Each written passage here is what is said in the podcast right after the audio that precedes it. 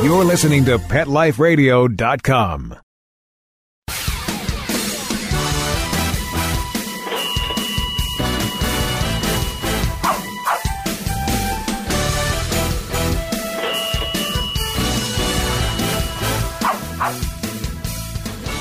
Hello and welcome to Six Figure Dog Business. I'm your host, Ty Brown of TyTheDogGuy.com. Now, this is the show here on PetLifeRadio.com where we help you start or grow your pet related business to a healthy six figure per year or more income. Now, today I'm excited because I've had a little break from the show and I'm going to tell you exactly why. And when we come back, I'm going to tell you about what I've been doing. And I'm going to tell you how it might benefit you to listen to what's been going on with me for the past few months. So stay right with me. We're going to come back and talk about scaling your business.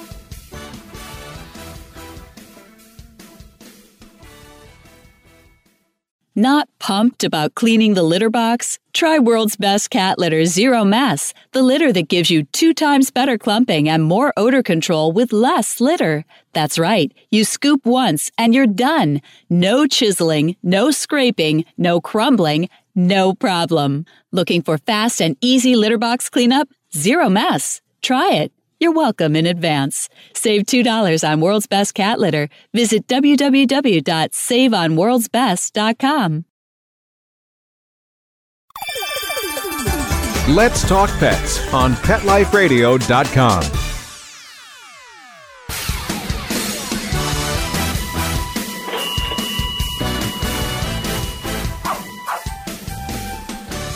Okay, we are back.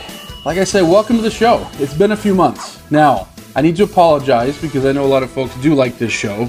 Not not trying to get a big head here, but I do get a lot of folks, you know, if I ever have a little bit of time where I'm not doing the show, they're like, "Come on, we need another episode." And my producer, of course, likes when I put out episodes, so I apologize to everyone that was hoping for a show. But here's what, what's been going on. As I'm recording this right now, we're in May, middle of May, and starting about, what was it, middle of February or so. So for about the past three months, we started the transition of moving into a new building. And so, for those that don't know, I run a dog training business. And for the past few years, we had been in a building that was about 4,000 square feet, and we had uh, built it up to about eight employees, eight or nine employees. You know, we turned our in that 4,000 square feet, we turned ourselves into into a seven-figure business, and was really excited about that. But we grew out of it, and so over the past few months, we've been in the process of renovating and moving into a much larger building. So now we're in a building that's about 12,000 square feet that has a yard that's about 4,000 square feet. It's downtown Salt Lake City, so great location. And we've about doubled our employees. I want to say we have about 16 or so. And to be honest, I don't even, this is going to sound awful. I don't even know. Like today, literally today, I was at my desk and someone came in and he was like, Hey, I'm Isaiah. I work for you now. And I was like, Oh, cool. So there's folks working for me that I, I haven't even had the chance to meet yet. And so, so anyways, we're growing a lot and we're scaling a lot. And I wanted to do an episode on that, on scaling. Now, I know a lot of folks don't want to grow beyond themselves. They want to keep it themselves, maybe get some assistant help, things like that. And I know a lot of folks don't want to grow beyond that. Well, that's fine. This show is still for you because this show is about growth and scaling what it is you do and making what you do better. And then I do know there are a lot of folks that want to grow beyond themselves that want to maybe make it a small business, you know, just a couple few employees type thing. And then there are those in our industry that want to go bigger. You know, whether it's dog training, pet sitting, dog walking, you know, they want their little empire with with dozens of employees and millions in revenue and things like that. So, while I can't tell you what it's like to have dozens of employees and millions of revenue in a year, we have been able to grow to a certain position that that I'm sitting here over the past few months and looking back and realizing what it is that's helped us to get here and hopefully what it is that'll help us to get to even what our next level is. But in any case, that's why I've been off for a few months is oh boy, I can't tell you the work and the stress and the everything that's gone into everything, the renovations and and and supervising the renovations was actually started I think back in December, uh, but really hit its stride in in February. The moving, oh, the moving was was disastrous. Not disastrous, it was just painful I still have a knee injury, and I think we moved about six weeks ago. I still have this knee injury that, you know, from all this lifting and stuff on moving day. Anyways, it's been it's been a long few months, it's been a fruitful few months, it's been a stressful few months, and that's why I've kind of been off the show a little bit. But like I say, I have had the time to reflect and come up with what I believe are the three main things that have allowed us to scale, you know, to go from one person a handful of years ago to I think like I say 16 or whatever people that we have right now. And there's three things that I'm going to be talking about today. Those three things are margin, systems, and conversions. I could probably come up with a list of like 50, but you know, when I'm boiling things down, putting things in categories, and simplifying things as much as possible, those are the three areas where I believe, you know, we've, as we get better in these areas, we're able to grow. And so, like I say, even if you never want to go beyond yourself, if you understand margin systems and conversions, it'll allow you to grow within your one person business and make more money, impact more people, help more people, have more free time, all that good stuff that, that you want out of your one person business. Or if you're the person looking to scale into a much bigger business, then, then hopefully this helps you too. All right, so like I say, first things first, let's talk margin. Margin is a funny beast. It really is. It took me probably the first five years of my business to realize that my margins were wrong. So when I say margin, what I'm talking about is the amount of money that comes in versus the amount of money it takes to fulfill it. Now, if you're a single person business, you might not be thinking about margin as much because you, you might be saying, it doesn't take me any money to fulfill it other than gas and the cost of a website and my cell phone or something like that. But if you want to grow, if you want to scale up a little bit, and even if you don't, you have to be thinking about margin. What is the cost that it takes to fulfill something? You know, for example, when a t shirt is sold, let's say a store buys a t shirt and sells it for four, you know, buys it for four dollars and sells it for twenty dollars. Well, I mean, their gross margin is sixteen dollars, but their real margin, you know, their net margin is much less than that because not only, you know, they bought it for four, but then they had to keep the lights on and they had to pay the employees and they had to pay the taxes and they had to pay for loss, you know, for things that are stolen and they had to pay rent and they had to, you know, all these things they had to pay. And so that $4 that took to buy the shirt that now sells for 20, that $4 probably turned into 18. You know, it, it took $18 worth of everything, of overhead and everything in order to be able to sell that that shirt for $20. You know, that would probably be something pretty typical. So margin of course there would be 10%.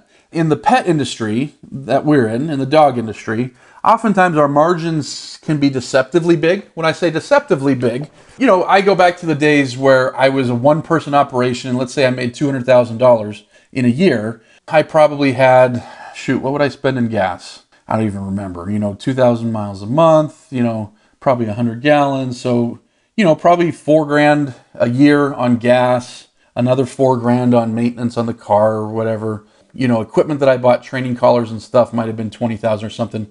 So let's say, you know, 200,000, I had $30,000 in expenses. And so I kept 170,000, you know, not including taxes, but, you know, let's say I kept about 170,000 before paying taxes. I looked at that as margin. But in reality, if we're talking about a real business, that's not the margin. Because let's say that tomorrow I broke my leg and I had to hire somebody to do what I was doing in order to keep my business going. Well, out of that 170,000 to do everything I was doing, I mean the reality was if I was bringing in 200,000, I was playing the role of trainer and sales guy and assistant and things like that. So if I had to hire somebody to do what I was doing, you know, I probably would have had to pay an assistant $24,000 a year and paid, you know, a trainer sixty or seventy thousand dollars a year or something like that, you know, the amount of work that I was doing. And so my real margin wouldn't have been $170,000. My real margin would have been that minus what it cost to fulfill that, for example. And so I find that in our industry, in the pet industry, people as they set up their business, almost everyone sets up their business as a one person operator to begin with. Almost everyone. Unless you, you know, unless you've got some money or you get a loan or somehow you, you work your way into like a daycare or a grooming salon or something like that. A lot of folks in our industry are going to start as one person. And so they look at margin as what they bring home.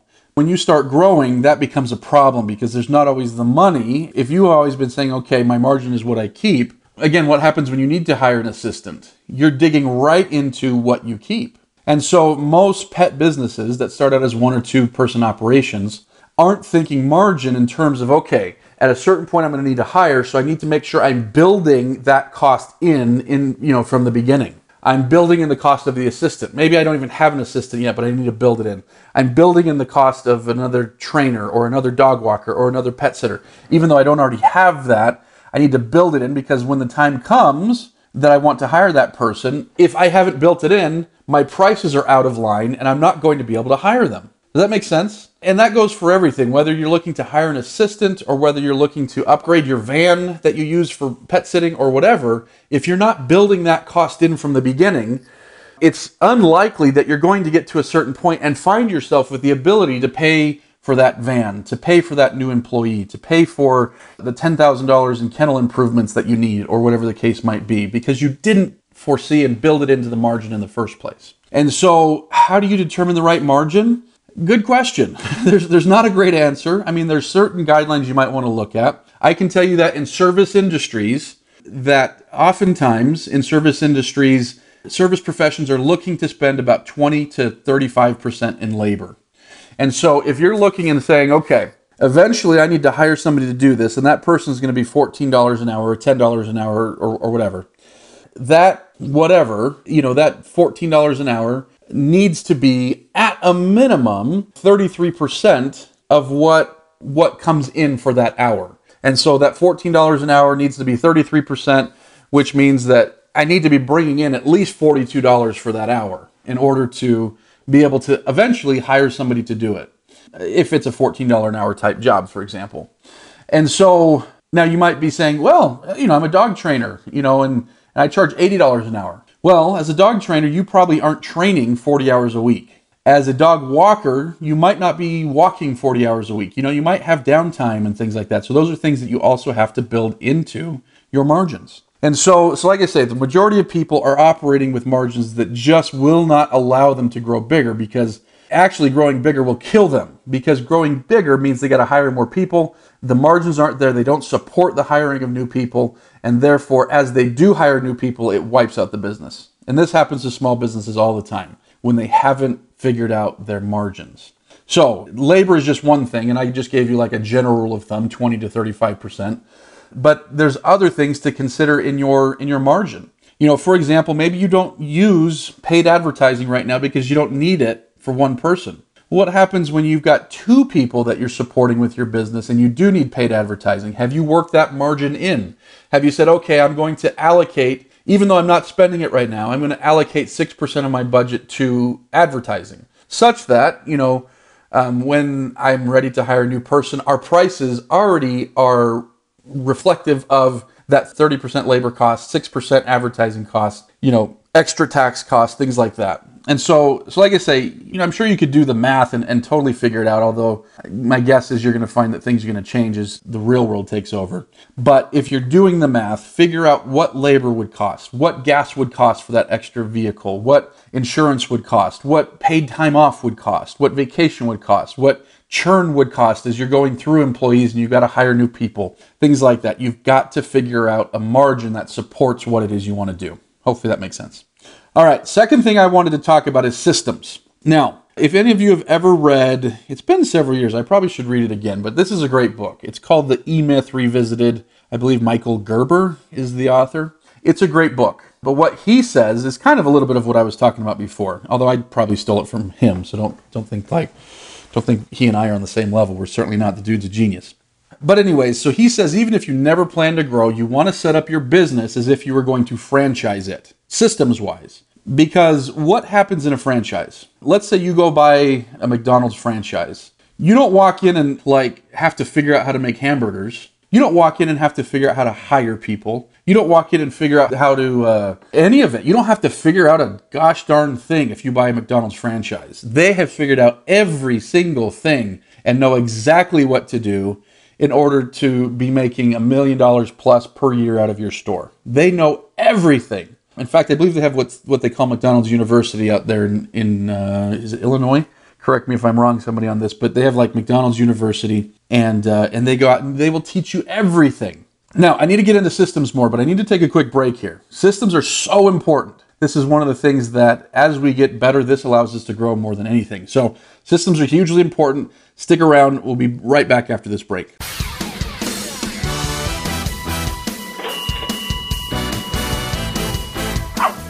Sit, stay. We'll be right back after a short pause.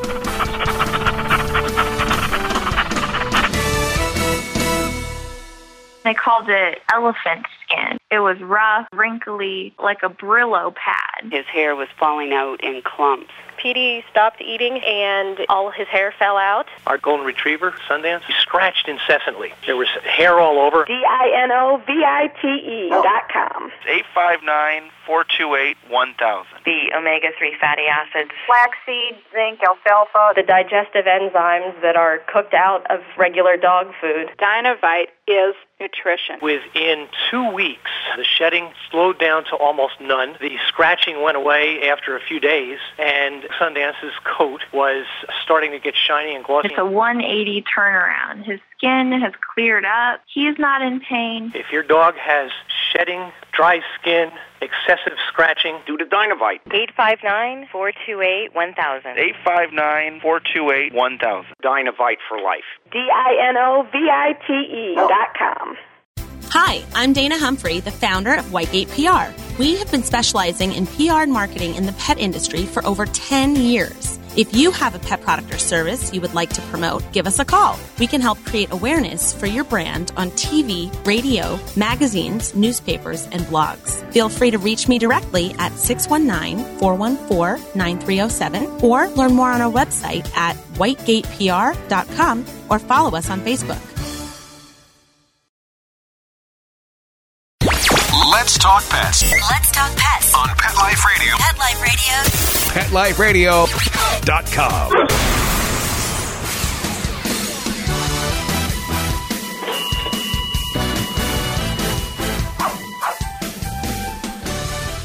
Okay, we're back.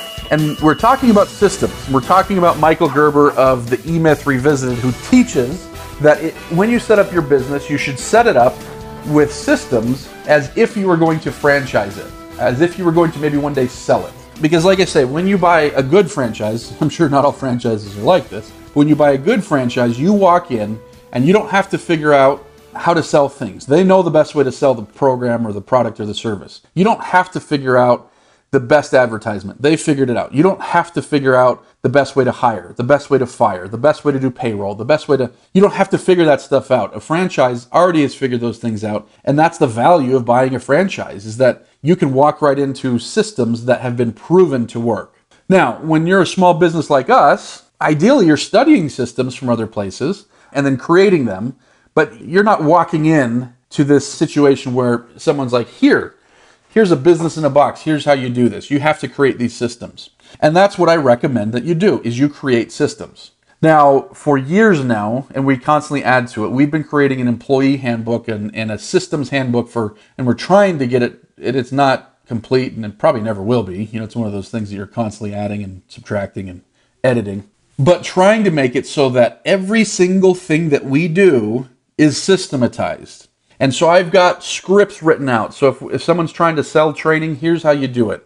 You know, we've got systems written out for here's how you charge somebody's credit card. We've got systems written out for here's how you order training collars from this company. We've got systems written out for here's how you do this, that, and the other. We've got systems written out for here's how you clean this. So, like every component of the business, there's systems for it. And again, like one thing that we need to do better as a company is actually use those systems because sometimes we write them out and then they don't get used as much as they should. They don't get adopted as much as they should. But anyways, that's one area where we're always trying to get better is systems. Because if you're going to scale and you're going to add an employee, well, it might be easy the not easy, but you know, it might be easier the first time because it's just you and that person and you're with them a lot. When you add the third person, your time is spread a little bit more thin. You probably don't have as much time with the third person. When you're hiring the 10th person, you definitely don't have much time to spend. When you're hiring the like i say today I, I, met a new employee for the first time. I don't have much time to spend with this young man that just got hired on. I'm hopefully gonna you know i want to spend time with him to to teach him things that i know and to you know to kind of inculcate our culture and things like that. But we have a system for hiring. I'm actually really bad at hiring. I see anybody and anybody comes in with a nice story and they say nice things and i'm like you're good. I like you. You're hired and so at my company, hiring has been taken out of, you know, out of my responsibilities because I make bad hires. I make good hires too, but I make I make probably as many bad hires as I make good hires. just because I'm like, well, we need somebody, you're here, you're nice, you're willing to work the hours we need for the money that we need. Sure, you're hired. And I don't think too much beyond that. And so, so like I say, we came up with a system for hiring people, and other people do that part of the system. And so it allows me, when you get one employee, two employees, three, four, five, you know, you get to the point where you're not doing the job anymore. I don't train dogs very much anymore, and I'm fine with that actually. I, I do train some dogs, but I love what I do in helping other people become better trainers and helping my other staff be, you know, better at dog daycare and dog boarding, in doing sales and marketing and things like that. So I love what I do.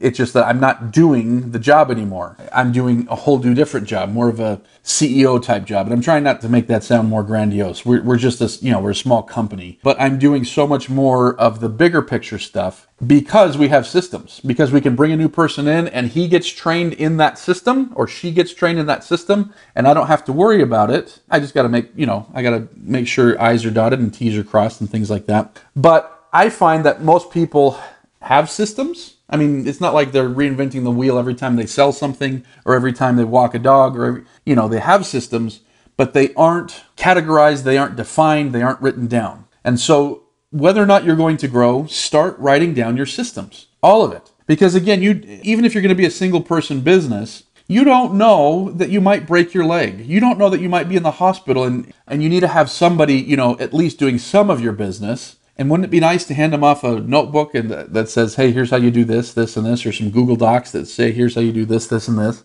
That'd be great, wouldn't it? But especially if you are going to grow, you have to be able to hand off systems. Now, systems need to be moldable and changeable, but you have to have them. Otherwise, you're going to find yourself in a position where everybody's trying to do things based on how they think things should be done, and that's a recipe for disaster. You know, everyone has to be on basically the same page. Doesn't mean everyone's a clone and a drone. It means that, you know, you have a way that things are done, and everyone's personality is injected into how they do it, but there has to be a system. The hardest one that I found is a sales system. And so, you know, maybe that's a that's a podcast for a whole other day, but having a system to sell things is huge. Right now I'm still heavily involved in our sales, although a lot more sales are being made by other employees, which is amazing to me. I remember back like 11, 12 years ago, my dad saying, "So, do you think you'll ever grow this?" And I was, I told him, "No, I don't think I could ever train anybody to train as good as I do or to sell as good as I do or any of that. So I think I'm just going to be a one-person business forever." That's what I told my dad like 11 years ago. We had this conversation the other day. He was like, "Remember when you said that?" But uh, you know, the reality is, people might not be able to do things exactly like I do, but they have their own skills and talents that they can bring to the show, and some of their skills are going to be better than mine some are going to be not as good, but some, you know, some will be better.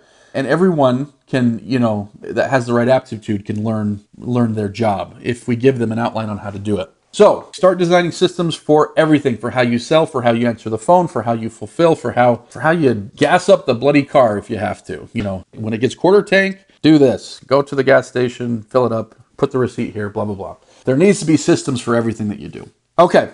Last thing I want to talk about is conversions. Now, conversions are so important. Now, when I say conversions, what I mean is in the sales process, there are various conversion points. And so, for example, 10 people come to your website, or 100 people, or whatever, you know, arbitrary number. Out of 100 people, how many people will contact you? That's a conversion. That's a lead conversion, right? And so, if 100 people come and two people contact you, that's a poor lead conversion. If 100 people come and 10 people contact you, that's a pretty good lead conversion. And so understanding your conversions is how you can grow. Because let's say, and I'm going to go through a couple examples here, but let's say that you are getting 6% lead conversion and you recognize, hey, you know, I know other people are getting 10 or 12 visitors that turn into leads. Well, shoot, what can I do to get from six to eight? And if you get from six to eight, the same traffic will provide you 33% more leads. And so if you're looking to grow your business and scale your business from you to more people, or just simply grow within, you know, one person, would 33% more leads help you? Yeah, it probably would. It'd be hard to say no to that question. And so looking at your conversions are huge. Now that's one conversion. What's another conversion? How many leads does it take to turn into a sale?